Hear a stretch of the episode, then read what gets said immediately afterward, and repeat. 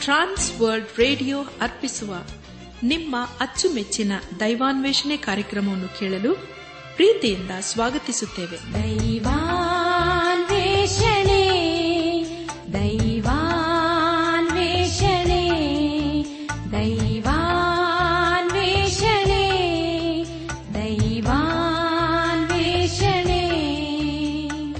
ಬನ್ನಿ ಪ್ರಿಯರೇ ದೇವರ ವಾಕ್ಯವನ್ನು ಧ್ಯಾನ ಮಾಡುವ ಮುನ್ನ ಕರ್ತನ ಸಮ್ಮುಖದಲ್ಲಿ ನಮ್ಮನ್ನು ತಗ್ಗಿಸಿಕೊಂಡು ನಮ್ಮ ಶಿರವನ್ನು ಭಾಗಿಸಿ ನಮ್ಮ ಕಣ್ಣುಗಳನ್ನು ಮುಚ್ಚಿಕೊಂಡು ದೀನತೆಯಿಂದ ಪ್ರಾರ್ಥನೆ ಮಾಡೋಣ. ನಮ್ಮನ್ನು ಬಹಳವಾಗಿ ಪ್ರೀತಿ ಮಾಡಿ ಸಾಕಿ ಸಲಹುವ ನಮ್ಮ ರಕ್ಷಕನಲ್ಲಿ ತಂದೆಯಾದ ದೇವರೇ, ನಿನ್ನ ಪರಿಶುದ್ಧವಾದ ನಾಮವನ್ನು ಕೊಂಡಾಡಿ, ಹಾಡಿ ಸ್ತುತಿಸುತ್ತೇವೆ. ಕರ್ತನೆ, ದೇವಾದಿ ದೇವನೇ ರಾಜಾದಿರಾಜನೇ ನಿನ್ನ ನಮ್ಮ ಜೀವಿತ ಕಾಲವಿಲ್ಲ. ಆಸರೆ, ದುರ್ಗವು ಕೋಟೆ ಗುರಾಣಿಯಾಗಿದ್ದುಕೊಂಡು ನಮ್ಮನ್ನು ನಡೆಸುತ್ತಾ ಬಂದಿರುವುದಕ್ಕಾಗಿ ಸ್ತೋತ್ರಪ್ಪ.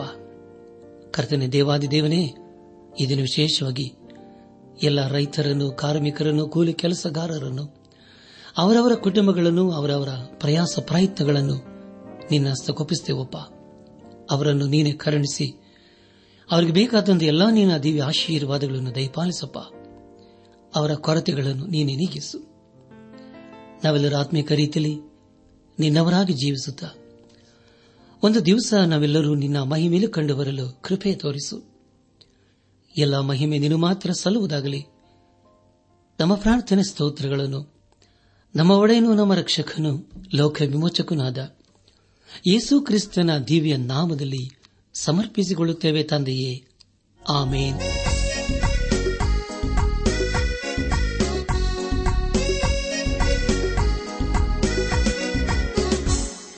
ಹಾಡುವೆ ಸ್ತುತಿ ಸ್ತೋತ್ರ ಗೀತೆಯನು ನನ್ನ ಜೀವಿತ ಕಾಲದೊಳೆಲ್ಲ ಹಾಡುವೆ ಸ್ತುತಿ ಸ್ತೋತ್ರ ಗೀತೆಯನ್ನು.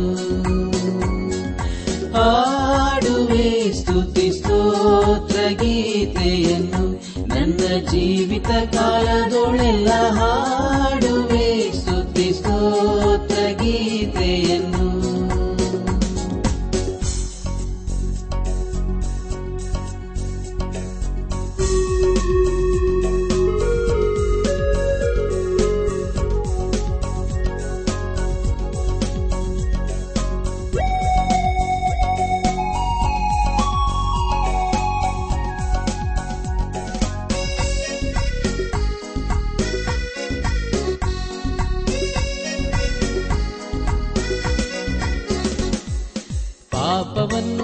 ದ್ವೇಷಿಸಿದ ಪಾಪಿಯನ್ನು ಪ್ರೀತಿಸಿದ ಪಾಪಮಯ ಲೋಕದಲ್ಲಿ ಜನ್ಮ ತಾಳಿದ. ಪಾಪವನ್ನು ದ್ವೇಷಿಸಿದ ಪಾಪಿಯನ್ನು ಪ್ರೀತಿಸಿದ ಪಾಪಮಯ ಲೋಕದಲ್ಲಿ ಜನ್ಮ ತಾಳಿದ. ಪಾಪಿಯಾದೆನ್ನನ್ನು ನಿತ್ಯ ನಾಶನದಿಂಬಿಡಿಸಲು ಪಾಪಿಯಾದೆನ್ನನ್ನು ನಿತ್ಯ ನಾಶನದಿಂಬಿಡಿಸಲು ಸ್ವಂತ ಜೀವವನ್ನೇ ಬಲಿಯಾಗಿ ಕೊಟ್ಟ ಕ್ರಿಸ್ತನಿಗೆ ಹಾಡುವೆ, ಸ್ತುತಿ, ಸ್ತೋತ್ರ ಗೀತೆಯನ್ನು. ನನ್ನ ಜೀವಿತ ಕಾಲದೊಳೆಲ್ಲ ಹಾಡುವೆ, ಸ್ತುತಿ, ಸ್ತೋತ್ರ ಗೀತೆಯನ್ನು.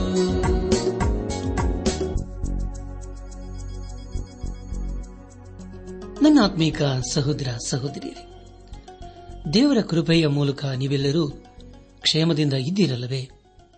ದೇವರ ವಾಕ್ಯವನ್ನು ಧ್ಯಾನ ಮಾಡುವ ಮುನ್ನ ನಿಮ್ಮ ನಿಮ್ಮ ಸತ್ಯವೇದ ಪೆನ್ನು ಪುಸ್ತಕದೊಂದಿಗೆ ಸಿದ್ದರಾಗಿದ್ದೀರಿ ಎಂಬುದಾಗಿ ನಂಬಿ ನಾನು ದೇವರಿಗೆ ಸ್ತೋತ್ರ ಸಲ್ಲಿಸುತ್ತೇನೆ. ಬನ್ನಿ ಪ್ರಿಯರೇ, ಈ ದಿವಸದಲ್ಲಿ ದೇವರು ನಮಗೇನು ಬೋಧಿಸುತ್ತಾನೋ, ಅದನ್ನು ಆಲಿಸಿ, ಅದಕ್ಕೆ ವಿಧೇಯರಾಗಿ ನಾವು ಜೀವಿಸುತ್ತಾ, ನಮ್ಮ ಜೀವಿತವನ್ನು ಸರಿಪಡಿಸಿಕೊಂಡವರಾಗಿ, ನಮ್ಮ ಜೀವಿತದ ಮೂಲಕ ದೇವರನ್ನು ಘನಪಡಿಸುತ್ತಾ, ಆತನ ಆಶೀರ್ವಾದಕ್ಕೆ ನಾವು ಪಾತ್ರರಾಗೋಣ. ಕಳೆದ ಕಾರ್ಯಕ್ರಮದಲ್ಲಿ ನಾವು ಸತ್ಯವೇದದಲ್ಲಿ ಇಪ್ಪತ್ಮೂರನೇ ಪುಸ್ತಕವಾಗಿರುವ ಪರದ ಪ್ರವಾದನೆ ಗ್ರಂಥ ಏಳನೇ ಅಧ್ಯಾಯ ಒಂದರಿಂದ ಹದಿಮೂರನೇ ವಚನಗಳನ್ನು ಧ್ಯಾನ ಮಾಡಿಕೊಂಡು ಅದರ ಮೂಲಕ ನಮ್ಮ ನಿಜ ಜೀವಿತಕ್ಕೆ ಬೇಕಾದ ಅನೇಕ ಆತ್ಮಿಕ ಪಾಠಗಳನ್ನು ಕಲಿತುಕೊಂಡು ಅನೇಕ ರೀತಿಯಲ್ಲಿ ಆಶೀರ್ವಿಸಲ್ಪಟ್ಟಿದ್ದೇವೆ ಇದೆಲ್ಲ ದೇವರ ಮಹಾ ಕೃಪೆಯಾಗಿದೆ. ದೇವರಿಗೆ ಮಹಿಮೆ ಉಂಟಾಗಲಿ. ಖಂಡಿತವಾಗಿ, ಪ್ರಿಯರೇ ದೇವರು, ತನ್ನ ಜೀವಳ ವಾಕ್ಯಗಳ ಮೂಲಕ ನಮ್ಮನ್ನು ಎಲ್ಲ ಹಂತಗಳಲ್ಲಿ ಆಶೀರ್ವಿಸುತ್ತಾ ಬಂದಿದ್ದಾನೆ. ಇಂದು ನಾವು ಏಷ ಪ್ರವಾದಿನ ಗ್ರಂಥ ಏಳನೇ ಅಧ್ಯಾಯ ಹದಿನಾಲ್ಕನೇ ವಚನದಿಂದ ಎಂಟನೇ ಅಧ್ಯಾಯದ ಮೊದಲನೇ ವಚನದವರಿಗೆ ಧ್ಯಾನ ಮಾಡಿಕೊಳ್ಳೋಣ. ನನ್ನ ಆತ್ಮೀಕ ಸಹೋದರ ಸಹೋದರಿಯರೇ, ಮುಂದೆ ನಾವು ಧ್ಯಾನ ಮಾಡುವಂತಹ ಎಲ್ಲ ಹಂತಗಳಲ್ಲಿ ದೇವರನ್ನು ಆಚರಿಸಿಕೊಂಡು ಮುಂದೆ ಮುಂದೆ ಸಾಗೋಣ. ಯೇಷ ಪ್ರವಾದನೆ ಗ್ರಂಥ ಏಳನೇ ಅಧ್ಯಾಯ. ಹದಿಮೂರು ಹಾಗೂ ಹದಿನೈದನೇ ವಚನಗಳಲ್ಲಿ ಹೀಗೆ ಓದಿದ್ದೇವೆ. ಅದಕ್ಕೆ ಯೇಷಾಯನು ಹೀಗೆ ಹೇಳಿದನು, ದಾವಿದನ ಮನೆತನದವರೇ, ಕೇಳಿರಿ. ಮನುಷ್ಯರನ್ನು ಬೇಸರಗೊಳಿಸುವುದು ಅಷ್ಟು ದೊಡ್ಡದೆಂದು ಎಣಿಸಿ, ನನ್ನ ದೇವರನ್ನು ಬೇಸರಗೊಳಿಸುವಿರಾ? ಇದರಿಂದ ಕರ್ತನು ತಾನೇ ನಿಮಗೆ ಒಂದು ಗುರುತನ್ನು ಕೊಡುವನು. ಈಗೋ ಒಬ್ಬ ಕನ್ನಿಕೆಯು ಗರ್ಭಿಣಿಯಾಗಿ ಮಗನನ್ನು ಹಡೆದು ಅವನಿಗೆ ಇಮ್ಮಾನ್ವೆಲ್ ಎಂದು ಹೆಸರಿಡುವಳು ಎಂಬುದಾಗಿ. ನನ್ನ ಆತ್ಮಿಕ ಸಹೋದರ ಸಹೋದರಿಯರಿ, ಇಲ್ಲಿ ಜೀವಸ್ವರೂಪನಾದ ದೇವರು ತಾನು ಹೇಳಿಸಿದ ಪ್ರವಾದನೆಗೆ ಅಸ್ಥಿವಾರವನ್ನು ಪ್ರವಾದಿಯಾದ ಏಷ್ಯಾನ ಮೂಲಕ ಹಾಕಿಸುತ್ತಾ ಇದ್ದಾನೆ. ನಾವು ನಂಬಬಹುದು, ನಂಬದೆ ಹೋಗಬಹುದು. ಆದರೆ ಯೇಸು ಕ್ರಿಸ್ತನು ಒಬ್ಬ ಕನ್ನಿಕೆಯಲ್ಲಿ ಜನಿಸಿದ ಸಂಗತಿಯು ಅದು ಸತ್ಯವಾದಂತಹ ಸಂಗತಿಯಾಗಿದೆ. ಅದಕ್ಕೆ ಸತ್ಯವಿಧದಲ್ಲಿ ಅನೇಕ ಆಧಾರಗಳಿವೆ. ಅದರ ಕುರಿತು ನಾವು ಹೊಸ ಉಡಂಬಡಿಕೆಯಲ್ಲಿ ಮತ್ತೆ ಬರೆದ ಸುವಾರ್ತೆ ಒಂದನೇ ಅಧ್ಯಾಯ ಹದಿನೆಂಟರಿಂದ ಇಪ್ಪತ್ತ ಮೂರನೇ ವಚನಗಳಲ್ಲಿ ಹೀಗೆ ಓದುತ್ತೇವೆ. ಯೇಸು ಕ್ರಿಸ್ತನ ಜನನವು. ಯೇಸು ಕ್ರಿಸ್ತನ ಜನನವು ಹೇಗಾಯಿತೆಂದರೆ ಆತನ ತಾಯಿಯಾದ ಮರಿಯಳನ್ನು ಯೋಸೆಫನಿಗೆ ನಿಶ್ಚಯ ಮಾಡಿರಲಾಗಿ ಅವರು ಕೂಡುವುದಕ್ಕಿಂತ ಮುಂಚೆ ಆಕೆಯು ಪವಿತ್ರಾತ್ಮನಿಂದ ಬಸರಾಗಿದ್ದದ್ದು ತಿಳಿದುಬಂತು. ಆದರೆ ಆಕೆಯ ಗಂಡನಾದ ಯೋಸೆಫನು ಸಜ್ಜನನಾಗಿದ್ದು, ಆಕೆಯನ್ನು ಬಯಲಿಗೆ ತರುವುದಕ್ಕೆ ಮನಸ್ಸಿಲ್ಲದೆ ಯಾರಿಗೂ ತಿಳಿಯದಂತೆ ಆಕೆಯನ್ನು ಬಿಟ್ಟು ಬಿಡಬೇಕೆಂದು ಇದ್ದನು. ಅವನು ಇದನ್ನು ಆಲೋಚಿಸುತ್ತಿರುವಾಗ ಕರ್ತನ ದೂತನವನಿಗೆ ಕನಸಿನಲ್ಲಿ ಕಾಣಿಸಿಕೊಂಡು, ಎಲ್ಲ ಯೋಸೆಫನೇ, ದಾವಿದನ ವಂಶದವನೇ, ನಿನ್ನ ಹೆಂಡತಿಯಾದ ಮರಿಯಳನ್ನು ಸೇರಿಸಿಕೊಳ್ಳುವುದಕ್ಕೆ ಅಂಜಬೇಡ. ಆಕೆಯ ಗರ್ಭವು ಪವಿತ್ರಾತ್ಮನಿಂದಲೇ ಆದದ್ದು. ಆಕೆಯು ಒಬ್ಬ ಮಗನನ್ನು ಹಾಡಿಯವಳು ನೀನು ಆತನಿಗೆ ಏಸು ಎಂದು ಹೆಸರಿಡಬೇಕು. ಯಾಕೆಂದರೆ, ಆತನೇ ತನ್ನ ಜನರನ್ನು ಅವರ ಪಾಪಗಳಿಂದ ಬಿಡಿಸಿ ಕಾಯುವನು ಅಂದನು. ಕರ್ತನು ಪ್ರವಾದಿಯ ಮುಖಾಂತರ ಹೇಳಿದ ಮಾತು ನೆರವೇರುವಂತೆ ಇದ್ದೆಲ್ಲ ನಡೆಯಿತು. ಆ ಮಾತು ಏನೆಂದರೆ ಈಗ ಒಬ್ಬ ಕನ್ನಿಕೆಯು ಗರ್ಭಿಣಿಯಾಗಿ ಮಗನನ್ನು ಹಡೆಯುವಳು ಆತನಿಗೆ ಇಮ್ಮಾನುವೆಲೆಂದು ಹೆಸರಿಡುವರು ಎಂಬುದು ದೇವರು ನಮ್ಮ ಕೂಡ ಇದ್ದಾನೆಂದು ಆ ಹೆಸರಿನ ಅರ್ಥ ಎಂಬುದಾಗಿ. ನನ್ನ ಆತ್ಮೀಕ ಸಹೋದರ ಸಹೋದರಿಯರೇ ಯಶಪ್ರವಾದನ ಗ್ರಂಥ ಏಳನೇ ಅಧ್ಯಾಯ ಹದಿನಾಲ್ಕನೇ ವಚನದಲ್ಲಿ ಹೀಗೆ ಓದುತ್ತೇವೆ. ಇದರಿಂದ ಕರ್ತನು ತಾನೇ ನಿಮಗೆ ಒಂದು ಗುರುತನ್ನು ಕೊಡುವನು. ಈಗೋ, ಒಬ್ಬ ಕನ್ನಿಕೆಯು ಗರ್ಭಿಣಿಯಾಗಿ ಮಗನನ್ನು ಹಾಡಿದು ಅವನಿಗೆ ಇಮ್ಮಾನುವೆಲೆಂದು ಹೆಸರಿಡುವಳು ಎಂಬುದಾಗಿ. ಪ್ರಿಯ ದೇವಜನರೇ, ದಯಮಾಡಿ ಗಮನಿಸಿ. ಇಡೀ ಸತ್ಯವಿಧದಲ್ಲಿ ಇದು ಶ್ರೇಷ್ಠವಾದಂತಹ ವಚನ ಭಾಗವಾಗಿದೆ. ಯಾಕೆಂದರೆ ಇದರಲ್ಲಿ ನಾವು ಒಬ್ಬ ಕನ್ನಿಕೆಯಲ್ಲಿ ಹುಟ್ಟುವ ಮಗನ ಕುರಿತು ಓದುತ್ತೇವೆ. ಆದರೆ ಪ್ರಿಯರೇ, ಅವಿಶ್ವಾಸಗಳು ಇದನ್ನು ನಂಬುವುದಕ್ಕೆ ಸಾಧ್ಯವಿಲ್ಲ. ಹಾಗೂ ಅವರು ಅದನ್ನು ಒಪ್ಪಿಕೊಳ್ಳುವುದೂ ಇಲ್ಲ. ಅದು ಹೇಗೆ ಇರಲಿ? ಯೇಸು ಕ್ರಿಸ್ತನ ಜನನ ಅದು ಸತ್ಯವಾದ ಮಾತಾಗಿದೆ. ಯೇಷ ಏಳನೇ ಅಧ್ಯಾಯ ಹದಿನಾಲ್ಕನೇ ವಚನದಲ್ಲಿ ಬರೆದಿರುವ ಮಾತನ್ನು ದೇವದೂತನು ಮತಾನುವರ್ದ ಸುವಾರ್ತೆ ಒಂದನೇ ಅಧ್ಯಾಯ ಇಪ್ಪತ್ಮೂರನೇ ವಚನದಲ್ಲಿ ಹೇಳುವುದನ್ನು ಕೇಳಿಸಿಕೊಳ್ಳುತ್ತೇವೆ. ಅಲ್ಲಿ ಹೀಗೆ ಓದುತ್ತೇವೆ, ಈಗೋ, ಒಬ್ಬ ಕನ್ನಿಕೆಯು ಗರ್ಭಿಣಿಯಾಗಿ ಮಗನನ್ನು ಹಡೆಯುವಳು ಆತನಿಗೆ ಇಮ್ಮಾನುವೆಂದು ಹೆಸರಿಡುವರು ಎಂಬುದು ದೇವರು ನಮ್ಮ ಕೂಡ ಇದ್ದಾನೆಂದು ಆ ಹೆಸರಿನ ಅರ್ಥ ಎಂಬುದಾಗಿ.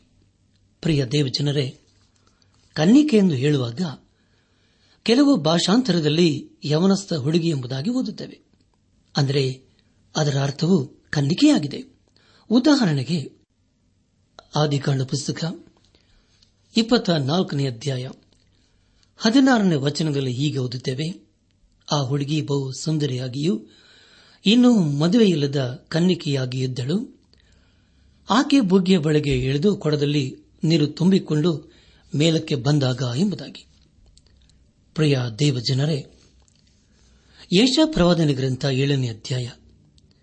ಹದಿನಾಲ್ಕನೇ ವಚನದಲ್ಲಿ ಈಗಾಗಲೇ ಯೇಸು ಕ್ರಿಸ್ತನ ಜನನದ ಕುರಿತು ಕೇಳಿಸಿಕೊಂಡಿದ್ದೇವೆ. ಅಂದರೆ ಪ್ರಿಯರೇ, ದೇವರು ನಮ್ಮ ಕೂಡ ಇದ್ದಾನೆಂಬುದೇ ಇದರ ಅರ್ಥವಾಗಿದೆ. ಅವರು ಆತನನ್ನು ಯೇಸು ಎಂಬುದಾಗಿ ಕರೆದರು ಎಂಬುದಾಗಿ ಓದುತ್ತೇವೆ. ಆತನೇ ತನ್ನ ಜನರನ್ನು ಪಾಪದಿಂದ ಬಿಡಿಸುವನೂ ಆಗಿದ್ದಾನೆ. ಆತನೇ ಈ ಮಾನವೀಯನು ನನ್ನ ಆತ್ಮೀಕ ಸಹೋದರ, ಸಹೋದರಿಯರೇ, ಅಂದರೆ ದೇವರು ನಮ್ಮ ಕೂಡ ಇದ್ದಾನೆಂಬುದೇ ಇದರ ಅರ್ಥವಾಗಿದೆ. ಯಾವಾಗ ನಾವು ಯೇಸು ಕ್ರಿಸ್ತನು ಎಂಬುದಾಗಿ ಕರೆಯುತ್ತೇವೆಯೋ, ಆಗ ನಾವು ದೇವರು ನಮ್ಮ ಸಂಗಡ ಇದ್ದಾನೆ ಎಂಬುದೇ ಇದರ ಭಾವನೆಯಾಗಿದೆ, ಭರವಸೆಯಾಗಿದೆ. ಆತನ ನಮ್ಮ ಕೂಡ ಇದ್ದಾನೆಂಬುದು ಹಾಗೂ ಆತನೇ ನಮಗೆ ದೇವರಾಗಿದ್ದಾನೆಂಬುದೇ ಇದರ ಅರ್ಥವಾಗಿದೆ. ಅದೇ ರೀತಿಯಲ್ಲಿ ಆತನು ನಮ್ಮ ರಕ್ಷಕನೂ ಆಗಿದ್ದಾನೆ. ಪ್ರಿಯ ದೇವಜನರೇ, ಯೇಸು ಕ್ರಿಸ್ತನು ಒಬ್ಬ ಕಣ್ಣಿಕೆಯಲ್ಲಿ ಜನಿಸಿ ಬಂದನು. ಹಾಗಾದರೆ ಪ್ರಿಯರೇ ಆತನ ಮೇಲೆ ನಮ್ಮ ನಂಬಿಕೆಯನ್ನು ಇರಿಸಿದ್ದೇವೆಯೋ? ಯೇಷ ಪ್ರವಾದನ ಗ್ರಂಥ ಏಳನೇ ಅಧ್ಯಾಯ ಹದಿನಾಲ್ಕನೇ ವಚನದಲ್ಲಿ ಹೀಗೆ ಓದಿಕೊಂಡಿದ್ದೇವೆ, ಈಗ ಒಬ್ಬ ಕನ್ನಿಕೆಯು ಗರ್ಭಿಣಿಯಾಗಿ ಮಗನನ್ನು ಹಡೆದು ಅವನಿಗೆ ಇಮ್ಮಾನುವೆಂದು ಹೆಸರಿಡೋಳು ಎಂಬುದಾಗಿ. ಪ್ರಿಯ ದೇವಜನರೇ, ಒಂದು ವೇಳೆ ಯಾರಾದರೂ ಪ್ರವಾದಿಯಾದ ಏಷನಿಗೆ, ಇದು ಯಾವಾಗ ಆಗುವುದೆಂದು ಕೇಳಿದ್ದರೆ ಅದಕ್ಕೆ ಏಷನು ಅದು ಬಹು ದೂರ ಆಗುವಂತಹ ಸಮಯ ಎಂಬುದಾಗಿ ಹೇಳುತ್ತಿದ್ದನೇನೋ. ಆದರೆ ಅದನ್ನು ಜನರು ಹೇಗೆ ತಾನೇ ನಂಬಿಯಾರು? ಆದರೆ ಏಷಾಯನು ಹೇಳಿದ ಹಾಗೆ ಯೇಸು ಕ್ರಿಸ್ತನು ಒಬ್ಬ ಕನ್ನಿಕೆಯಲ್ಲಿ ಜನಿಸಿ ಬಂದನು. ದೇವರ ಪ್ರವಾದಿಯಾದ ಏಷಾನ ಮೂಲಕ ಹೇಳಿಸಿದ ಪ್ರವಾದನೆಗಳು ಅವನ ಕಾಲಕ್ಕೆ ಒಂದೊಂದಾಗಿ ನೆರವೇರಿತು. ಉದಾಹರಣೆಗೆ ಅರಸನಾದ ಹೆಚ್ಕೆಯನ್ನು ಕುರಿತು ಹೇಳಿಸಿದ ಪ್ರವಾದನೆ. ಅಶ್ಯೂರಿದವರು ಯರೂಸೆಲಮಿನ ದೇವಾಲಯದ ಮುಂದೆ ಸುಮಾರು ಒಂದು ಲಕ್ಷದ ಐವತ್ತು ಸಾವಿರ ಸೈನಿಕರು ಈಗಾಗಲೇ ಸೇರಿ ಬಂದಿದ್ದಾರೆ. ಆದರೆ ಇದೆಲ್ಲ ಯರೂಸೆಲೆಮಿಗೆ ಕೆಟ್ಟದಾಗಿ ಕಂಡುಬಂದಿತು. ಯರೂಸೆಲೆಮು ಬಿದ್ದು ಹೋಗಬಹುದು ಎಂಬುದಾಗಿ ಅನೇಕರು ಅಂದುಕೊಂಡರು. ಆದರೆ ಪ್ರಿಯರೇ, ಅದೇ ಸಮಯದಲ್ಲಿ ಹೆಚ್ಚಿಗೆನು ದೇವಾಲಯದಲ್ಲಿ ದೇವರ ಮುಂದೆ ಮೊಣಕಾಲೂರಿ ಪ್ರಾರ್ಥಿಸಿದನು. ಅದರ ಬಿಡುಗಡೆಗಾಗಿ ದೇವರಲ್ಲಿ ಮೊರೆ ಇಟ್ಟನು ಅದನ್ನು ಕೇಳಿಸಿಕೊಂಡ ಜೀವ ಸ್ವರೂಪನಾದ ದೇವರು, ಬಿಡುಗಡೆಗಾಗಿ ಏಷ್ಯಾನ ಮೂಲಕ ಒಂದು ಸಂದೇಶವನ್ನು ಹಿಚ್ಕಿಯನಿಗೆ ಕಳಿಸಿದನು ಅದಕ್ಕೆ ಪ್ರತಿಯಾಗಿ ಏಷಾಯನು ಹಿಚ್ಕಿಯನಿಗೆ ಹೇಳಿದ್ದೇನೆಂದರೆ, ನೀನು ದುಃಖ ಪಡುವ ಅವಶ್ಯಕವಿಲ್ಲ. ಆಶ್ಚರ್ಯದವರು ಯರುಸೆಲೆಮನ್ನು ಆಕ್ರಮಿಸುವುದು ಇಲ್ಲ. ಅವರು ಅದರ ಹತ್ತಿರಕ್ಕೆ ಬರುವುದಿಲ್ಲ ಎಂಬುದಾಗಿ. ಪ್ರಿಯರೇ ಇಲ್ಲಿ ಪ್ರವಾದಿಯದ ಯೇಸುವನ್ನು ಹೇಳುವುದೇನೆಂದರೆ, ಯರುಸೆಲೆಮಿನ ಮೇಲೆ ಒಂದು ಬಾಣವು ಕೂಡ ಬೀಳುವುದಿಲ್ಲ ಎಂಬುದಾಗಿ. ಯರುಸೆಲೆಮಿನ ಹೊರಗಡೆ ಈಗಾಗಲೇ ಒಂದು ಲಕ್ಷದ ಐವತ್ತು ಸಾವಿರ ಸೈನಿಕರು ಸೇರಿ ಬಂದಿದ್ದಾರೆ.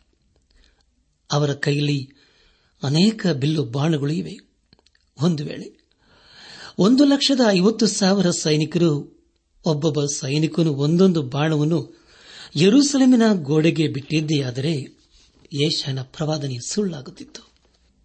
ಒಂದು ಬಾಣ ಕೂಡ ಯರೂಸೆಲೆಮಿನ ಗೋಡೆ ಮೇಲೆ ಬೀಳಲಿಲ್ಲ. ಯರೂಸೆಲೆಮು ಈಗ ಉಳಿದುಕೊಂಡಿದೆ. ಅರಸನಾದ ಹಿಜ್ಗೇನಿಗೆ ಪ್ರವಾದಿಯಾದ ಯೇಷನ್ನು ಹೇಳಿದ ಸಂಗತಿಗಳು ನಿಜವಾಯಿತು. ಅದೇ ರೀತಿಯಲ್ಲಿ ಪ್ರಿಯರೇ, ಯೇಸು ಕ್ರಿಸ್ತನ ಕುರಿತು ಹೇಳಿದಂತೆ ಎಲ್ಲಾ ಪ್ರವಾದನೆಯು ಒಂದೊಂದಾಗಿ ನೆರವೇರುತ್ತಾ ಬಂದಿದೆ. ದೇವರಿಗೆ ಸ್ತೋತ್ರವಾಗಲಿ.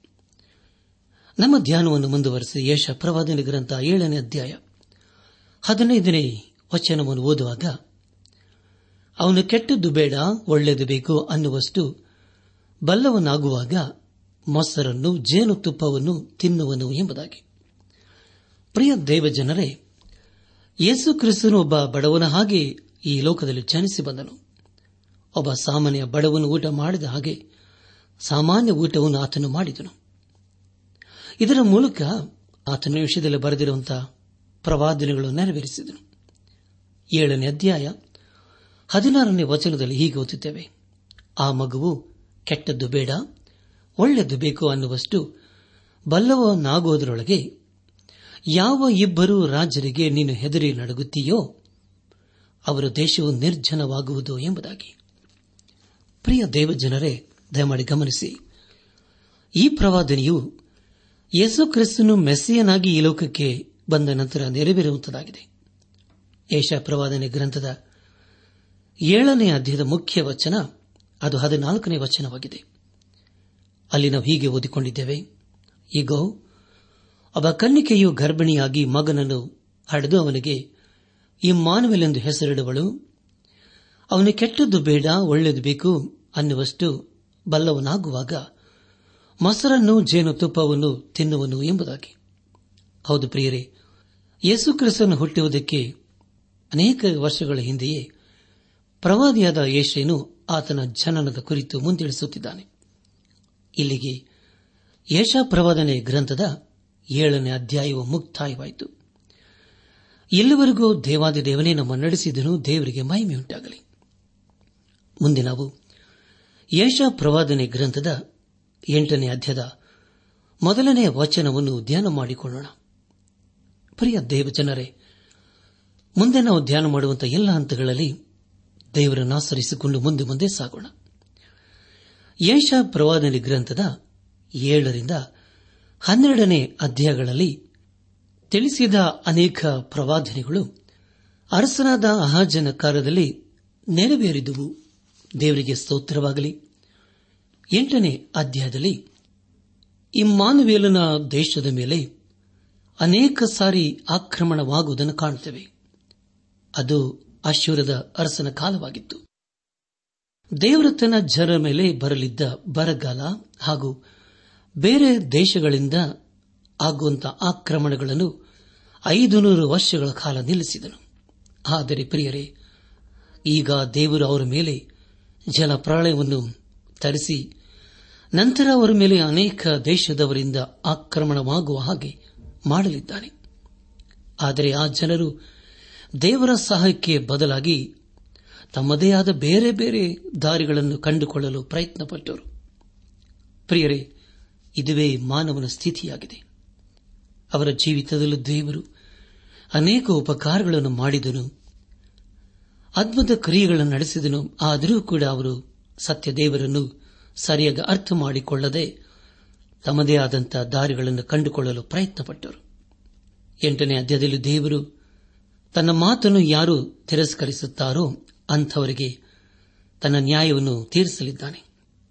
ಅಂಥವರ ಅಂತ್ಯವು ಬಹು ಭಯಂಕರವೂ ಹಾಗೂ ಕತ್ತಲಿನಿಂದ ತುಂಬಿರುತ್ತದೆ. ಯಶ ಪ್ರವಾದನೆ ಗ್ರಂಥ ಎಂಟನೇ ಅಧ್ಯಾಯ.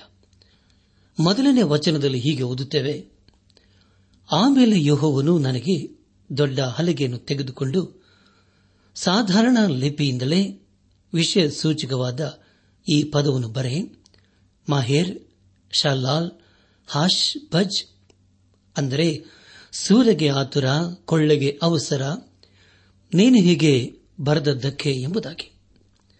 ಪ್ರಿಯ ದೇವಜನರೇ, ದಯಮಾಡಿ ಗಮನಿಸಿ, ಇಲ್ಲಿ ನಾವು ಯೇಷನ ಮಗನ ಹೆಸರಿನ ಕುರಿತು ಓದುತ್ತೇವೆ. ದೇವರಿಗಿಂತ ಹೆಸರನ್ನು ಅವನಿಗೆ ಯಾಕೆ ಕೊಡಬೇಕಾಗಿತ್ತು? ದೇವರು ಇಂಥ ಹೆಸರನ್ನು ಯಾಕೆ ಕೊಟ್ಟನು ಎನ್ನುವುದಕ್ಕೆ ಉತ್ತರವಾಗಿ ಯೇಷ ಪ್ರವಾದನ ಗ್ರಂಥ ಎಂಟನೇ ಅಧ್ಯಾಯ ಹದಿನೆಂಟನೇ ವಾಚನದಲ್ಲಿ ಹೀಗೆ ಓದುತ್ತೇವೆ, ಆಹಾ, ನಾನು ನನಗೆ ಯೋಹವನು ದಯಪಾಲಿಸಿರುವ ಮಕ್ಕಳು ಚಿಯೋನ್ ಪರ್ವತದಲ್ಲಿ ವಾಸವಾಗಿರುವ ಸೇನಾಧೀಶರನಾದ ಯೋಹೋವನಿಂದುಂಟಾದ ಗುರುತುಗಳಾಗಿಯೂ ಅದ್ಭುತಗಳಾಗಿಯೂ ಇಸ್ರಾಯೇಲರ ಮಧ್ಯದಲ್ಲಿದ್ದೇವೆ ಎಂಬುದಾಗಿ. ಪ್ರಿಯ ದೇವಜನರೇ, ಹದಿನೆಂಟನೇ ವಚನವನ್ನು ನಿಮಗಾಗಿ ಮತ್ತೊಂದು ಸಾರಿ ಓದುತ್ತೇನೆ. ದಯಮೇಲೆ ಗಮನಿಸಿ.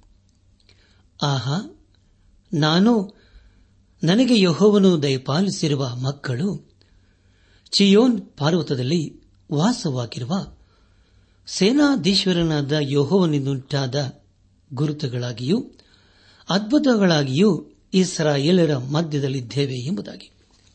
ನನ್ನ ಆತ್ಮೀಕ ಸಹೋದರ ಸಹೋದರಿಯರೇ, ಇಲ್ಲಿ ನಾವು ಏಷಾನ ಇಬ್ಬರ ಮಕ್ಕಳ ಹೆಸರುಗಳ ಕುರಿತು ಓದಿಕೊಳ್ಳುತ್ತೇವೆ. ಮೊದಲನೇ ವಚನದಲ್ಲಿ ನಾವು ಮಾಹೇರ್, ಶಲಾಲ್ ಹಾಶ್ ಭಜ್ ಎಂಬುದಾಗಿ ಓದಿಕೊಂಡಿದ್ದೇವೆ. ಅದರ ಅರ್ಥವೇನೆಂದರೆ, ದೇವ ಜನರಿಗೆ ಯಾರು ವಿರುದ್ಧವಾಗಿ ಇರುತ್ತಾರೋ ಅಂತವರಿಗೆ ವಿರುದ್ಧವಾಗಿ ದೇವರು ಇರುತ್ತಾನೆಂಬುದೇ ಇದರ ಅರ್ಥವಾಗಿದೆ. ಇದರ ಕುರಿತು ಅಪೋಸನದ ಪೌಲನು ರೋಮಾಪುರ ಸಭೆಗೆ ಬರೆದ ಪತ್ರಿಕೆ ಎಂಟನೇ ಅಧ್ಯಾಯ ಮೂವತ್ತೊಂದನೇ ವಚನದಲ್ಲಿ ಹೀಗೆ ಬರೆಯುತ್ತಾನೆ, ದೇವರು ನಮ್ಮ ಸಂಗಳಿದ್ದರೆ ನಮ್ಮನ್ನು ಎದುರಿಸುವವರು ಯಾರು ಎಂಬುದಾಗಿ. ಪ್ರಿಯ ದೇವಜನರೇ, ಪ್ರವಾದಿಯಾದ ಯೇಷನ ಮಗನ ಹೆಸರಿನಲ್ಲಿ ಅರಸನಾದ ಆಹಜನಿಗೆ ಒಂದು ಸಂದೇಶ ಅಡಕವಾಗಿದೆ. ಆ ಹಜನು ದೇವರಿಲ್ಲದಂತ ಮನುಷ್ಯನಾಗಿದ್ದನು. ಜೀವ ಸ್ವರೂಪನಾದ ದೇವರು ಅವನನ್ನು ಸಂಧಿಸಲು ಇಷ್ಟಪಟ್ಟನು. ಇಲ್ಲಿ ದೇವರು ಯೇಷಾನಿಗೆ ಹೇಳುವುದೇನೆಂದರೆ, ದೊಡ್ಡ ಹಲಗೆಯನ್ನು ತೆಗೆದುಕೊಂಡು ಸಾಧಾರಣ ಲಿಪಿಯಿಂದಲೇ ವಿಷಯ ಸೂಚಕವಾದ ಈ ಪದವನ್ನು ಬರೆ ಎಂಬುದಾಗಿ. ಪ್ರಿಯ ದೇವ ಜನರೇ ಇಲ್ಲಿ ದೇವರು ಅರಸನಾದ ಆಹಾಜನನ್ನು ಸಂಧಿಸಲು ಇಷ್ಟಪಡುತ್ತಿದ್ದಾನೆ. ಜೀವ ಸ್ವರೂಪನಾದ ದೇವರು ಪ್ರವಾದಿಯಾದ ಯೇಷನ ಮೊದಲನೇ ಮಗನಾದ ಶಯ್ಯಾರ್ ಯಾಶೂಬನ ಮಗನ ಮೂಲಕ ಸಂಧಿಸಲು ಇಷ್ಟಪಟ್ಟನು.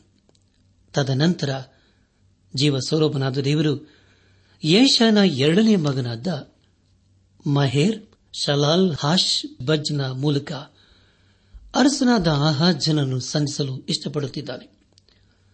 ಇದರ ಮೂಲಕ ದೇವಜನರಿಗೆ ವಿರುದ್ಧವಾಗಿ ಕಾರ್ಯ ಮಾಡುವ ಶತ್ರುಗಳನ್ನು ತನ್ನ ಹತೋಟಿಗೆ ತೆಗೆದುಕೊಂಡು ತನ್ನ ಜನರಿಗೆ ಬೇಕಾದಂತಹ ಸಹಾಯವನ್ನು ಆತನು ಮಾಡಲು ಮುಂದಾಗಿದ್ದಾನೆ. ದೇವರಿಗೆ ಸ್ತೋತ್ರವಾಗಲಿ. ನನ್ನ ಆತ್ಮಿಕ ಸಹೋದರ ಸಹೋದರಿಯರೇ, ಮುಂದಿನ ಕಾರ್ಯಕ್ರಮದಲ್ಲಿ ನಾವು ಯೇಷ ಪ್ರವಾದನೆ ಗ್ರಂಥದ ಎಂಟನೇ ಅಧ್ಯಾಯ ಎರಡನೇ ವಚನದಿಂದ ಇಪ್ಪತ್ತೆರಡನೇ ವಚನದ ಮಧ್ಯದಲ್ಲಿರುವಂತಹ ವಿಷಯಗಳ ಕುರಿತು ಧ್ಯಾನ ಮಾಡಲಿದ್ದೇವೆ. ದಯಮಾಡಿ ಸಮಯ ಮಾಡಿಕೊಂಡು ಯೇಷ ಪ್ರವಾದನೆ ಗ್ರಂಥದ ಎಂಟನೇ ಅಧ್ಯಾಯವನ್ನು ಓದಿಕೊಂಡು ಮುಂದಿನ ಕಾರ್ಯಕ್ರಮ ಆಲಿಸಲು ಸಿದ್ದರಾಗಬೇಕೆಂಬುದಾಗಿ ನಿಮ್ಮನ್ನು ನಾನು ಪ್ರೀತಿಯಿಂದ ಕೇಳಿಕೊಳ್ಳುತ್ತೇನೆ. ನನ್ನ ಆತ್ಮಿಕ ಸಹೋದರ ಸಹೋದರಿಯರೇ ಜೀವ ಸ್ವರೂಪನಾದ ದೇವರು ಆಹಾ ಆಹಾಜನನ್ನು ಪದೇ ಪದೇ ಎಚ್ಚರಿಸುತ್ತಿದ್ದಾನೆ. ಪ್ರವಾದಿಯ ದೇಶನ ಮೂಲಕ ಎಲ್ಲ ಹಂತಗಳಲ್ಲಿ ತನ್ನ ಉದ್ದೇಶಗಳನ್ನು ಪ್ರಕಟಿಸುತ್ತಿದ್ದಾನೆ. ಏಷ ಪ್ರವಾದನೆ ಗ್ರಂಥ ಏಳನೇ ಅಧ್ಯಾಯ ಹತ್ತರಿಂದ ಹದಿನಾಲ್ಕನೇ ವಚನಗಳಲ್ಲಿ ಹೀಗೆ ಓದುತ್ತೇವೆ. ಯಹೋವನ ಆಹಜನಿಗೆ, ನಿನ್ನ ದೇವರಾದ ಯಹೋವನಿಂದ ಒಂದು ಗುರುತನ್ನು ಕೇಳಿಕೋ. ಅದು ಪಾತಾಳದಷ್ಟು ಆಳದಲ್ಲಿದ್ದರೂ, ಮೇಲಣ ಲೋಕದಷ್ಟು ಎತ್ತರದಲ್ಲಿದ್ದರೂ ಕೇಳಿಕೊ ಎಂದು ಹೇಳಿದನು. ಆಗ ಆಹಜನು, ನಾನು ಕೇಳುವುದೇ ಇಲ್ಲ, ಯಹೋವನನ್ನು ಪರೀಕ್ಷಿಸುವುದಿಲ್ಲ ಅಂದನು. ಅದಕ್ಕೆ ಯಶಾಯನು ಹೀಗೆ ಹೇಳಿದನು, ದಾವಿದನ ಮನೆತನದವರೇ ಕೇಳಿರಿ. ಮನುಷ್ಯರನ್ನು ಬೇಸರಗೊಳಿಸುವುದಷ್ಟು ದೊಡ್ಡದಲ್ಲವೆಂದೆಣಿಸಿ ನಾನು ದೇವರನ್ನು ಬೇಸರಗೊಳಿಸುವಿರಾ? ಇದರಿಂದ ಕರ್ತನು ತಾನೇ ನಿಮಗೆ ಒಂದು ಗುರುತನ್ನು ಕೊಡುವನು. ಈಗ ಒಬ್ಬ ಕನ್ನಿಕೆಯು ಗರ್ಭಿಣಿಯಾಗಿ ಒಬ್ಬ ಮಗನನ್ನು ಹಡೆದು ಅವನಿಗೆ ಇಮ್ಮಾನವೆಲೆಂದು ಹೆಸರಿಡುವಳು. ಅವನು ಕೆಟ್ಟದ್ದು ಬೇಡ, ಒಳ್ಳೆದು ಬೇಕು ಅನ್ನುವಷ್ಟು ಬಲ್ಲವನಾಗುವಾಗ ಮೊಸರನ್ನು ಜೇನು ತುಪ್ಪವನ್ನು ತಿನ್ನುವನು ಎಂಬುದಾಗಿ. ಪ್ರಿಯ ದೇವಜನರೇ ಪ್ರವಾದನೆ ಗ್ರಂಥ ಏಳನೇ ಅಧ್ಯಾಯ.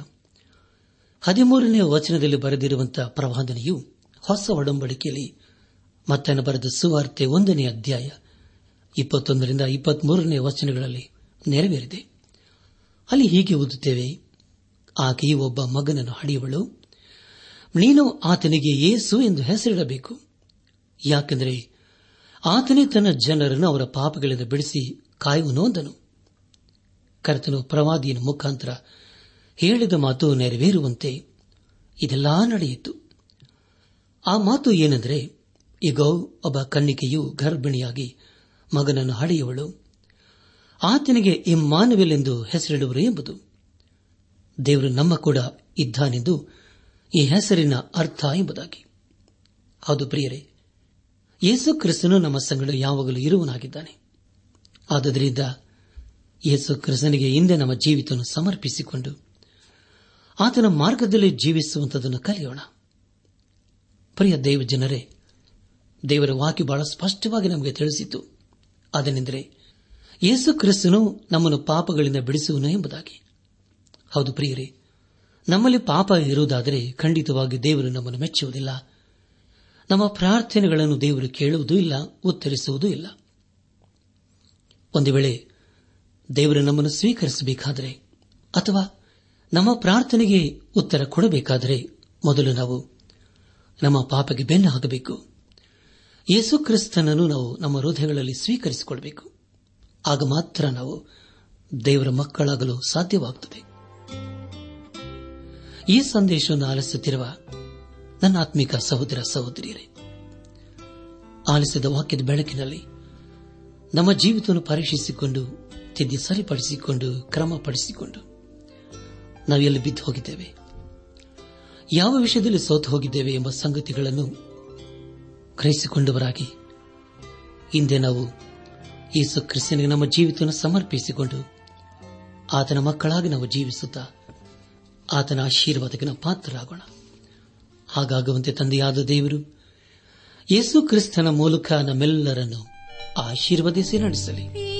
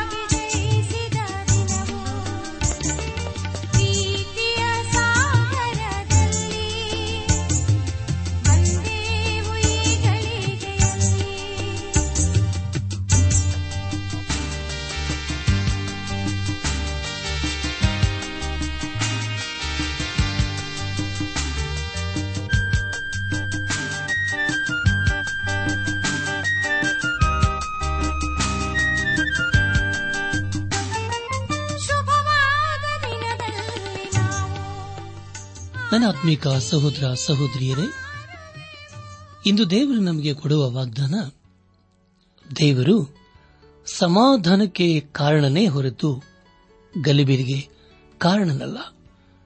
ಕೊರಿಂತ ಸಭೆಗೆ ಬರೆದಂತ ಮೊದಲಿನ ಪತ್ರಿಕೆ, ಹದಿನಾಲ್ಕನೇ ಅಧ್ಯಾಯ, ಮೂವತ್ಮೂರನೇ ವಚನ.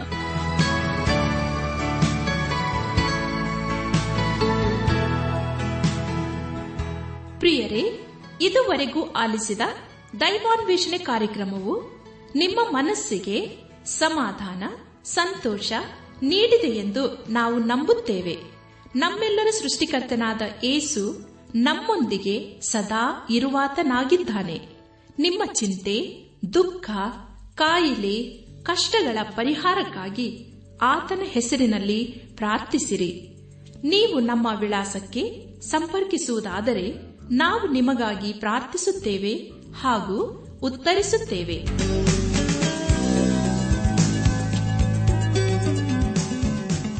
ನಮ್ಮ ವಿಳಾಸ ದೈವಾನ್ ವೇಷಣೆ ಟ್ರಾನ್ಸ್ ವರ್ಲ್ಡ್ ರೇಡಿಯೋ, ಇಂಡಿಯಾ, ಟಪಾಲು ಪೆಟ್ಟಿಗೆ, ನಾಲ್ಕು ಮೂರು, ಎರಡು ಸೊನ್ನೆ, ಬೆಂಗಳೂರು, ನಲವತ್ಮೂರು. ದೈವಾನ್ ವೇಷಣೆ Trans World Radio, India, post box, four three two zero Bangalore forty three ದೂರವಾಣಿ ಸಂಖ್ಯೆ ಒಂಬತ್ತು ಎಂಟು ನಾಲ್ಕು ಐದು ಆರು ಒಂದು ಆರು ನಾಲ್ಕು ಒಂದು ಎರಡು.